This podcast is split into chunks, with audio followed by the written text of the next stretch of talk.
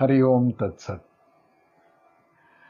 भागवत कथेचं महात्म्य सांगत असताना पद्मपुराणामध्ये गोकर्णाख्यान घेतं. खरं तर तोही एक मोठा इतिहास आहे. पण आपण त्यातल्या संकेत आणि रूपकांचा अन्वयार्थ लाभाचा अंगाने जेवढं घेणं आवश्यक आहे तेवढं घेऊयात. आयुष्यभर वाईट वागलेल्या धुंदुकारीला मुक्ती कशी मिळेल? श्राद्ध करूनही ती मिळत नाही हे जेव्हा गोकर्णाच्या लक्षात आलं तेव्हा त्यांनी जाणत्यांना पंडितांना सगळ्यांना विचारलं की माझ्या प्रेतयोनीतल्या भावाला मुक्ती कशी मिळेल? कोणीच उत्तर देऊ शकलं नाही. तेव्हा भगवान सूर्यांना गोकर्णाने विचारलं की अशा अशा स्थितीत प्रेतयोनीत माझा भाऊ तळमळतो आहे त्याला मुक्ती देण्यासाठी मी काय करू? सूर्यदेवांनी सांगितलं की दुसरा कोणताही मार्ग नाही आहे आयुष्यभर अशा पद्धतीनं चुकीचं वागलेल्यालाही जर मुक्त व्हायची इच्छा असेल तर त्याला श्रीमद भागवत कथेच्या श्रवणातूनच मुक्ती मिळेल.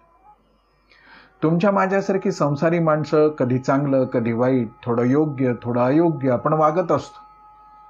पाप त्या तुलनेनी आपल्या हातून कमी घडतं. जर पूर्ण पापी आचरण केलेल्या गोकर्णाला धुंदुकारीला गोकर्ण भागवत कथेच्या श्रवणाने मुक्ती देऊ शकतो. तर पापपुण्याच्या ऊन सावलीत चाललेले आपण आपल्यालाही भागवत श्रवणाचं फळ मिळेलच मिळेल. गोकर्णाने भागवत कथेचं आयोजन केलं. गावातल्या लोकांना सगळ्यांना बोलवलं. या महात्म्यामध्ये भागवत कथेचं आयोजन कसं करावं याचीही माहिती येते. आणि त्याच्यामध्ये आवर्जून एका गोष्टीचा उल्लेख येतो आहे की पुरेसा अवधी ठेवून दूर दूरच्या आपल्या आप्त स्वकीयांना या भागवत कथेचं श्रवण करण्याचं निमंत्रण द्यावं. एवढंच नाही तर सगळ्यात महत्वाची मला गोष्ट वाटते ती म्हणजे अशी निमंत्रणं देताना आ चांडाल सगळ्यांना मोठ्या प्रेमाने बोलवून घ्यावं. बघा काय आपली परंपरा. आपली परंपरा असं सांगते की अरे ज्यांना कष्टाच्या मागे धावत असताना पोटासाठी धडपडत असताना किंवा सामाजिक जीवनामध्ये अनेक गोष्टींचा जबाबदारी खांद्यावर घेऊन वागत असताना ह्या सगळ्या कष्टकरी लोकांना कुठून श्रवणासाठी वेळ मिळणार?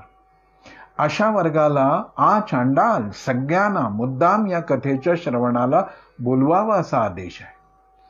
गोकर्णाने बोलवलं. सगळे लोक येऊन बसले. सुंदर रचना केली होती. श्रीमद भागवत कथेचं आणखीन एक वैशिष्ट्य आहे की ही ऐश्वर्याची कथा आहे. तुम्ही कितीही साधेपणाने भागवत कथेचं आयोजन करा. श्रीकृष्ण भगवान स्वतः येऊन इतक्या दिशातून मदत पाठवतात की तुमची कथा रंगून जाते. सगळे लोक येऊन बसले. पाप योनीतल्या धुंदुकारीला बसायला जागाच नव्हती. म्हणून तो एका अंगणामधल्या बांबूमध्ये जाऊन बसला.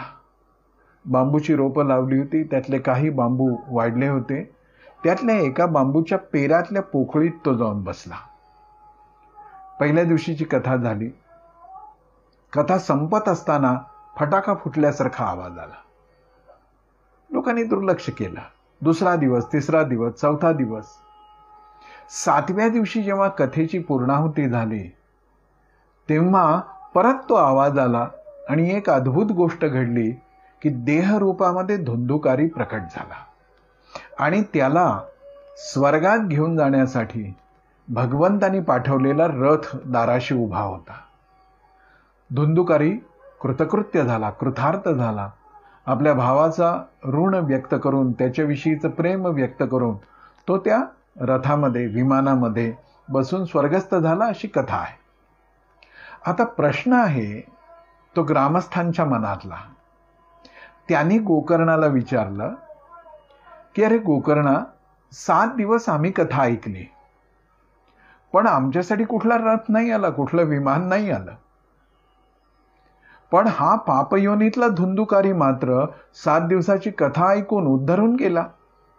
याचं कारण काय? मी रूपक संकेत या शब्दांचा वारंवार उल्लेख का करतो? की असा निर्देश नीट लक्षात नाही घेतला ना तर आपल्याला ह्या कथा कदाचित आजच्या या सगळ्या नवशिक्षणाच्या वातावरणात अश्रद्धेच्या वातावरणामध्ये हास्यास्पद वाटू शकतात. पण यातलं रहस्य यातलं संकेत यातलं रूपक समाधी भाषेमधलं रहस्य खोलातलं आहे. पण निदान अशा कथांमधलं रहस्य तरी? गोकर्णांनी सांगितलं की बाबानो माझ्या भावानी कथा कशी ऐकली हे तुम्ही पाहिलं का? वेळूमध्ये बांबूमध्ये जागा थोडी होती. त्यामुळं तो शरीराची हालचाल न करता कथा श्रवण करत होता. तुम्हीही मनापासून कथा श्रवण करत होता. पण कथा संपली हातावर प्रसाद आला की तुम्ही बाहेर पडत होतात आणि आपल्या प्रापंचिक गोष्टींना सुरुवात करत होतात. कोणत्याही कारणाने का होईना पण धुंदुकारीला त्या वेळूच्या पोकळीत बसून बांबूच्या पोकळीत बसून कथा संपल्यानंतर चिंतन मनन करण्यासाठी वेळ प्राप्त होता. श्रवणाचं फळ नळी फुंकिली सोनारे इकडून तिकडे गेले वारे असं ऐकण्याने नाही मिळत. जे ऐकलं त्याच्यावर चिंतन केलं पाहिजे. जे ऐकलं त्याच्यावर मनन केलं पाहिजे. हा स्वाध्याय आपल्या घरामध्ये आपण केला पाहिजे तरच त्या श्रवणाचं फळ मिळतं. आणि मग धुंदुकारीने अशा पद्धतीनं अविचल स्थिर कसलीही अपेक्षा न ठेवता माझी ही कथा श्रवण केली. आणि नुसती श्रवण केली नाही तर त्याच्यावर चिंतन केलं. त्याच्यावर मनन केलं. आणि त्याचा परिणाम म्हणून त्याला या कथेच्या श्रवणाचं फळ मिळालं. सगळ्या ग्रामस्थांनी गोकर्णाला आग्रह केला आणि मग गोकर्णाने पुन्हा अशा कथेचं आयोजन केल्याची. ही सगळी कथा ही मोठी रंजक आहे मोठी मनोज्ञ पण आहे. पण भागवत अशा पद्धतीनं मानवी जीवनामध्ये परिवर्तन आणतं. भागवताचा एकूण कथन काल सप्ताहामध्ये सात दिवस तर असतोच. पण परंपरेनं जी भागवत कथा असते त्यामध्ये सकाळची सगळी यज्ञयागादी कर्म झाल्यानंतर अल्पाहार घेतल्यावर माध्यान्नाला ही कथा सुरू होते. ती तिन्ही सांजेला संपते. म्हणजे रोज किमान सात आठ तास. ऐकणारा आणि सांगणारा किती तयारीचे असतील पहा. सप्त्यामध्ये या वेळा सात तासाच्या तीन तीन तासाची विभागणी करून केली जाते.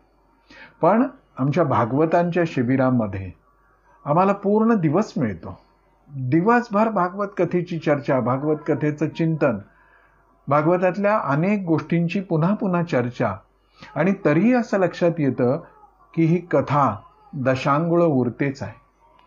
याचं कारणच असं आहे की या कथेतल्या साध्या साध्या शब्दांमध्ये गूढार्थ भरलेला आहे. या सगळ्या गूढार्थाचा ज्ञानी लोकांच्याकडून नीट पद्धतीनं अर्थ समजून घेणं भाग्याचंच आहे. पण निदान काय आहे भागवत?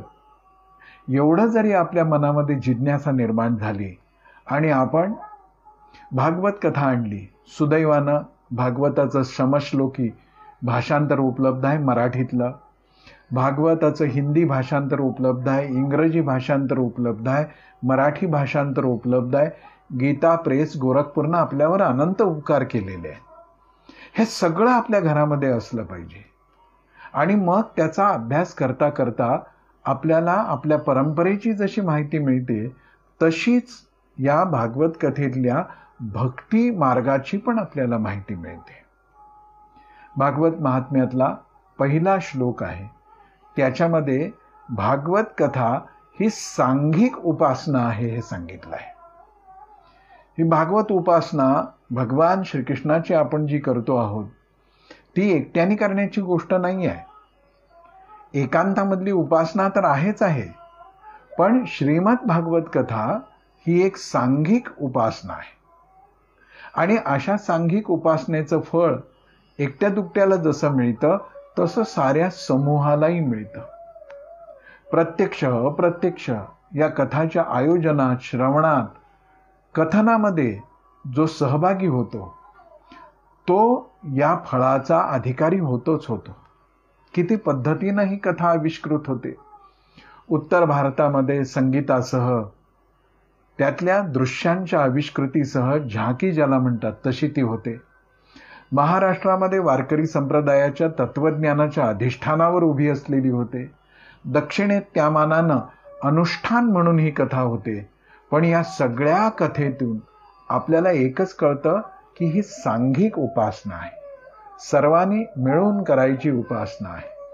त्या उपासनेच्या दिशेकडे आपलं लक्ष वेधणारा भागवत महात्म्यातला पहिला श्लोक आहे. याचं चिंतन आपण उद्याच्या या सगळ्या आनंद यात्रेमध्ये करणार आहोत. तोपर्यंत आपल्याला पुन्हा एकदा विनंती पुन्हा एकदा आपल्याकडून अपेक्षा की जिथून मिळेल तिथून भागवतातल्या या अमृतकणांची प्राप्ती करून घ्या आणि आपलं जीवन आनंदानं परिपूर्ण भरून टाका. या कामनेसह वाणीला विराम देतो. हरिओम तत्सत हरिओम तत्सत हरिओम तत्सत.